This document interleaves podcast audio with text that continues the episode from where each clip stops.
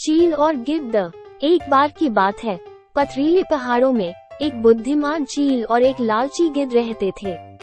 चील अपने साहस और ज्ञान के लिए जानी जाती थी, जबकि गिद्ध की जल्द भोजन खोजने, सूंघने की तीव्र क्षमता के लिए प्रशंसा की जाती थी।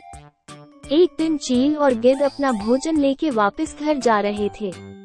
तभी उन्होंने कुछ दूरी पर जानवरों के एक समूह को देखा और वे दोनों उनकी ओर उड़े।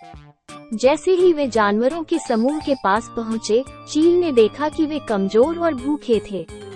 उसने उनके साथ खाना बांटने का फैसला किया, लेकिन गिद्ध को खुद को खिलाने में ज़्यादा दिलचस्पी थी और वो अपना खाना बांटना नहीं चाहता था। गिद्ध ने बाद से कहा, हम उनके साथ भोजन क्यों साझा करें? वे अपना भोजन स्वयं खोज सकते हैं। हमें पहले अपना ध्यान रखने की आवश्यकता है। चील ने उत्तर दिया, ये हमारा कर्तव्य है कि हम उनकी सहायता करें जो हमसे कमज़ोर हैं। हमें अपना भोजन उनके साथ साझा करना चाहिए और दया और करुणा दिखानी चाहिए गिद्ध नहीं माना और अपना खाना अकेले खाने के लिए उड़ गया चील कमज़ोर जानवरों के साथ अपना भोजन बांटने के लिए पीछे रह गई। दिन बीतते गए और देश में भयानक सूखा पड़ा भोजन दुर्लभ हो गया और जानवर भूखे मरने लगे गिद्ध लालची होने के कारण अकेले अपना सारा खाना खा चुका था और उसके पास खाने के लिए कुछ भी नहीं बचा था। जबकि चील अन्य प्राणियों के साथ मिलकर भोजन तलाशता और कम ही खाकर परंतु सभी के साथ रहकर और भोजन तलाशता रहता।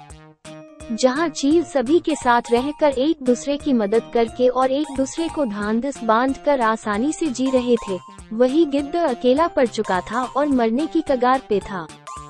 इसलिए अब गिद्ध चील के पास गया और उससे मदद की भीख मांगी। चील को याद आया कि कैसे गिद्ध ने पहले अपना भोजन साझा करने से मना कर दिया था और उसे सबक सिखाने का फैसला किया। चील ने गिद्ध से कहा, मैं तुम्हारी मदद करूँगा, लेकिन पहले तुम्हें बांटने और दया का महत्व सीखना चाहिए। तुम लालची और स्वार्थी होकर इस दुनिया में अकेले जीवित नहीं रह सकते। साथ रहने से एक दूसरे की मदद मिलती है। और मुश्किल वक्त आसानी से निकल जाता है। चील ने गिद्ध को सिखाया कि कैसे कमज़ोर जानवरों के साथ अपना भोजन साझा करना चाहिए और कैसे करुणा और दया दिखाना चाहिए। गिद्ध ने सबक सीखा और अपने लालच के लिए क्षमा मांगी। उस दिन से, गिद्ध और चील ने भी मिलकर देश के कमज़ोर जानवरों की मदद करने का काम किया। वे बहुत अच्छे दोस्त बन गए और एक दूसरे की क्षमताओं का सम्मान करना सीख गए। कहानी का नैतिक उपदेश ये है कि सभी के साथ रहो। दया और करुणा महत्वपूर्ण गुण है, जो हम सभी में होने चाहिए।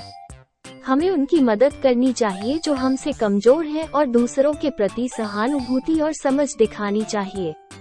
गिब ने सीखा कि उसका लालच अच्छा गुण नहीं था, और वो साझा करना और दयालु होना सीखकर एक बेहतर प्राणी बन गया।